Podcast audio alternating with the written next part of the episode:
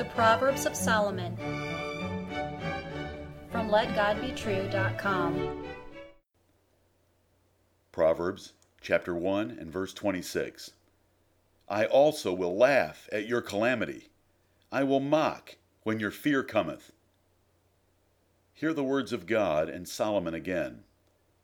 I also will laugh at your calamity. I will mock when your fear cometh. Wisdom laughs. Ha ha! Wisdom mocks. You are not so tough now, fool. Wisdom laughs and ridicules men suffering calamities and terrorized with fear. There is no cruelty here, just the sound of divine justice making fun of fools and scorners who rejected instruction. He who laughs last laughs best.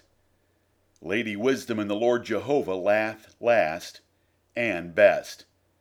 But this is no laughing matter for you, listener, for these are some of the most sober words in the whole Bible. Men refusing to listen to instruction will be destroyed without mercy. In fact, Lady Wisdom declares that those who reject her must love death. Fools and scorners laugh at those who try to teach, correct, or warn them. They hate them for trying to spoil their fun. When a horrible calamity lands on their heads and painful fear floods their hearts, it is only fitting that Lady Wisdom, who offered to save them, should be filled with laughter and ridicule as they are destroyed.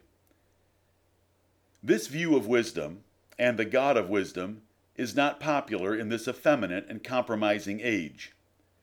Laughter and ridicule at the horrible pain and morbid fear of fools and scorners are right. Do you know this God, listener? Or have you been taught fables about a make believe sugar daddy in the sky as your God? Pharaoh said, Who is the Lord?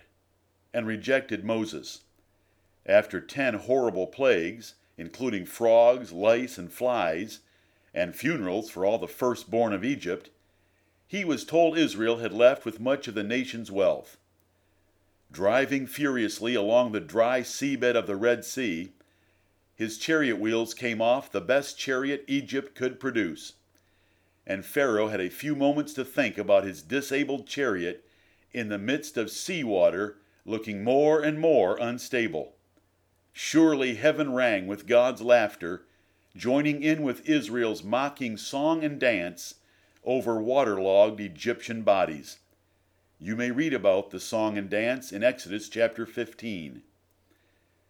Space and time do not permit to tell the details of the flood, when those who laughed and mocked at Noah slipped under the waves with gopher wood under their fingernails and their mouths and nasal passages full of water. It was a calamity. It was fearful.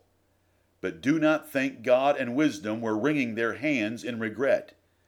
These drowned wretches were intolerable, wicked haters of God, and had been disobedient to Noah's plain preaching for many years.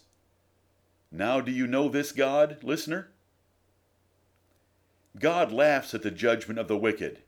He holds the heathen in derision, and he laughs derisively when destroying his son's enemies. It was so bad in that horrific calamity of 70 AD that men's hearts failed them due to the fear. He sent Elijah to mock the prophets of Baal, and Isaiah to ridicule the idiots who made statues of gods. From the lead of their heavenly Father, the righteous laugh and rejoice at the desolation of the wicked. You can find the holy martyrs in heaven rejoicing at God's vengeance in Revelation chapter 6, verses 9 through 11. When Lady Wisdom, personifying God's wisdom, offers you instruction and wisdom, you better take them. Irremediable judgment is coming if you do not. You may think you are getting away with your carelessness, but God is about to tear you in pieces. Humble yourself before His word and tremble, lest you miss a single word. What should you do? Jesus said it perfectly in several different ways. In Luke 8, verse 18, he said, Take heed therefore, how ye hear. And in Matthew 21, verse 44, Jesus said, Whosoever shall fall on this stone shall be broken, but on whomsoever it shall fall, it will grind him to powder. And Jesus warned in Luke chapter 12, verses 4 and 5 Be not afraid of them that kill the body, and after that have no more that they can do. But I will forewarn you whom ye shall fear. Fear him, which after he hath killed hath power to cast into hell. Yea, I say unto you, fear him. Follow this example. Cornelius gathered relatives and friends to meet Peter in Caesarea. Cornelius told Peter bluntly, Thou hast well done that thou art come.